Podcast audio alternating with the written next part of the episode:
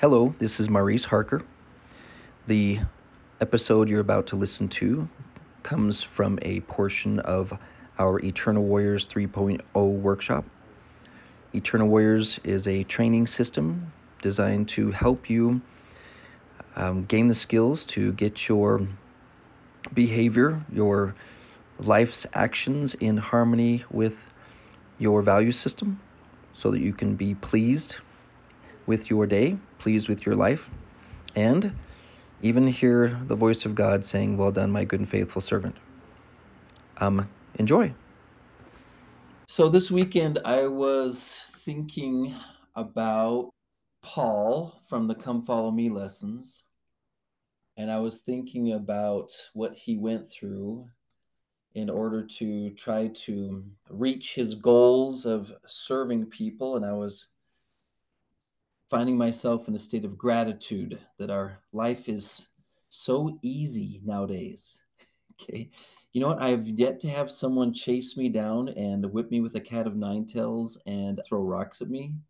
So that's never happened. I'm grateful for those who are our predecessors who went through a lot of rough things in order to provide us with quality information.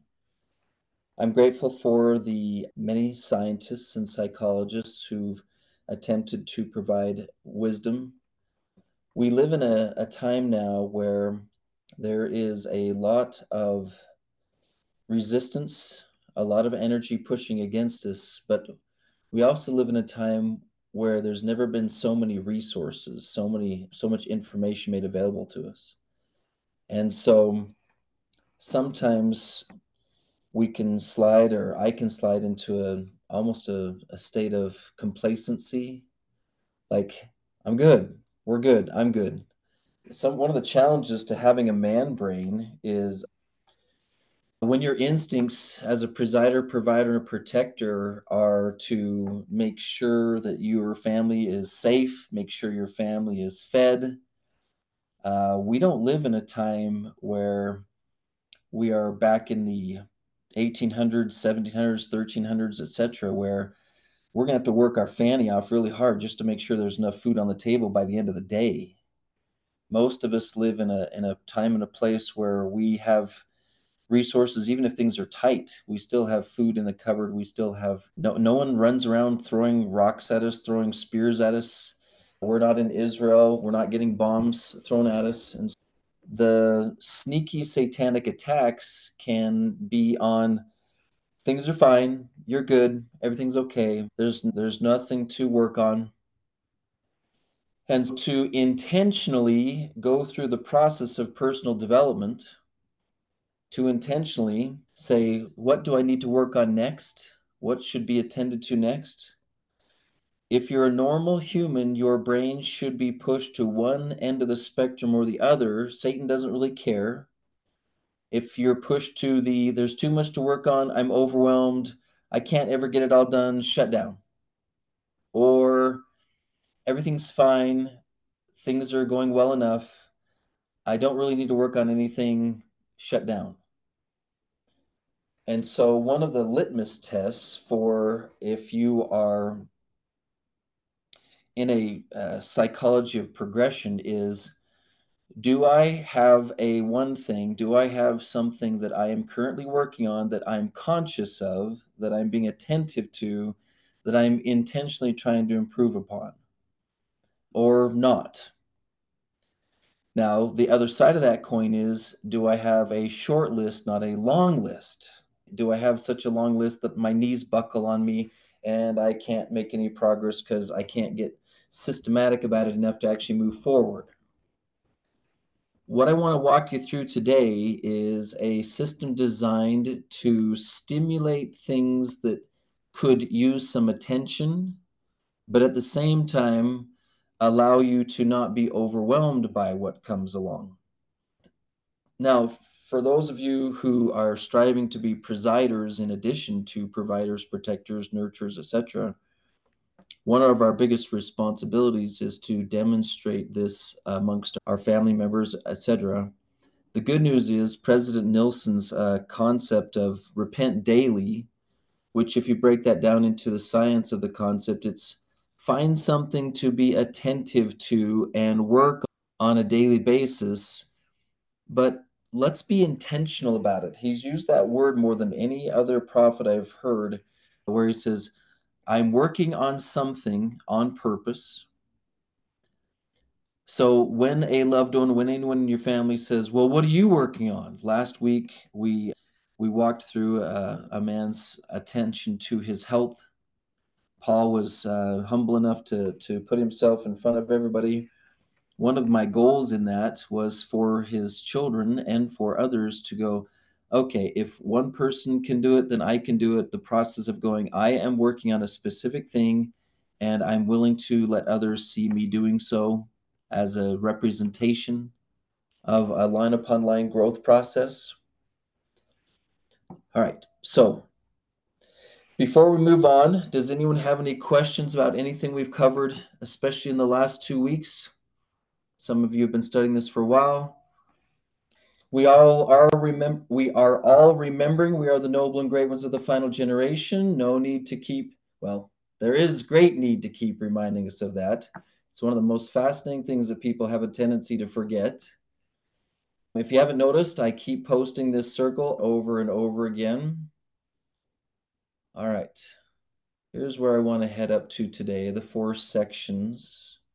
We're going to try to take a look at this diagram here today, which is part of what was talking about.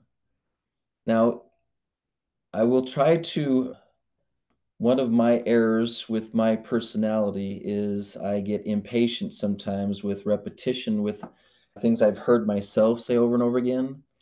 May I remind you, switching over to the power session tool, that we begin each one of these with a 30 second prayer type thing, whatever your bond we connect with God process is however long it takes you say, You ready? Let's get to work. You ready? Let's get to work. Let's get to work. Let's get to work. Okay. So we encourage you to think of your life in four layers. This is why we use the layered DPAR. Okay. You have your season of life. Now, the reason we don't do lifetime goals, there's we don't focus on them. We assume you have some lifetime goals of where you want to be 50 years from now. But to really zero in on things, we want you to label your season of life. Okay. If you're just in that very baby beginning, okay, you're laying the foundation, you're getting things started. This is a season of life. You start describing your mission statement for that phase, your identity, for that phase, I am becoming the kind of person who, and then you can refine it with some refinement statements.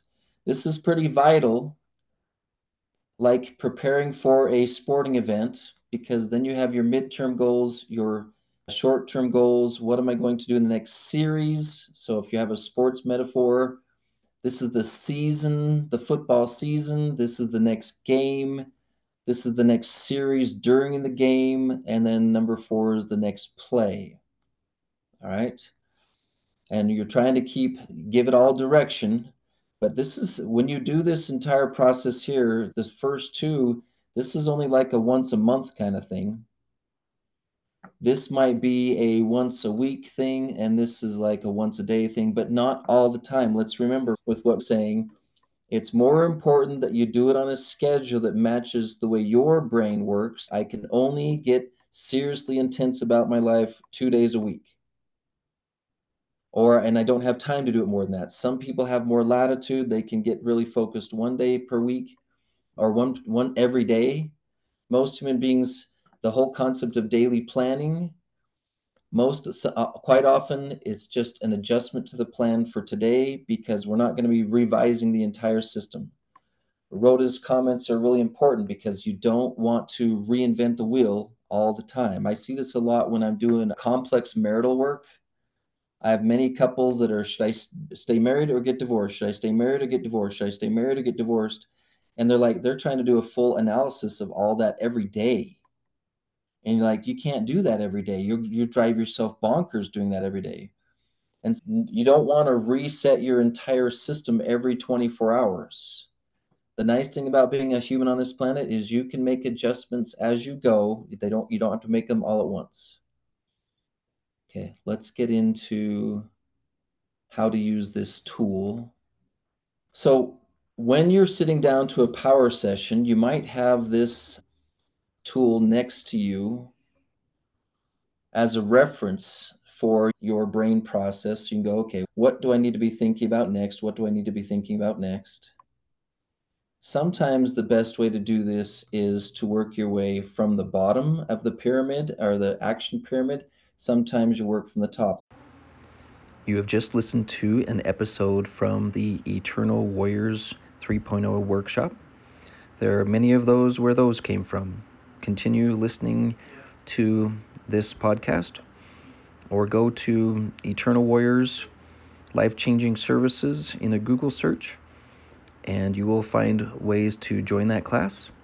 We meet weekly for an hour and train in these amazing eternal principles. See you there.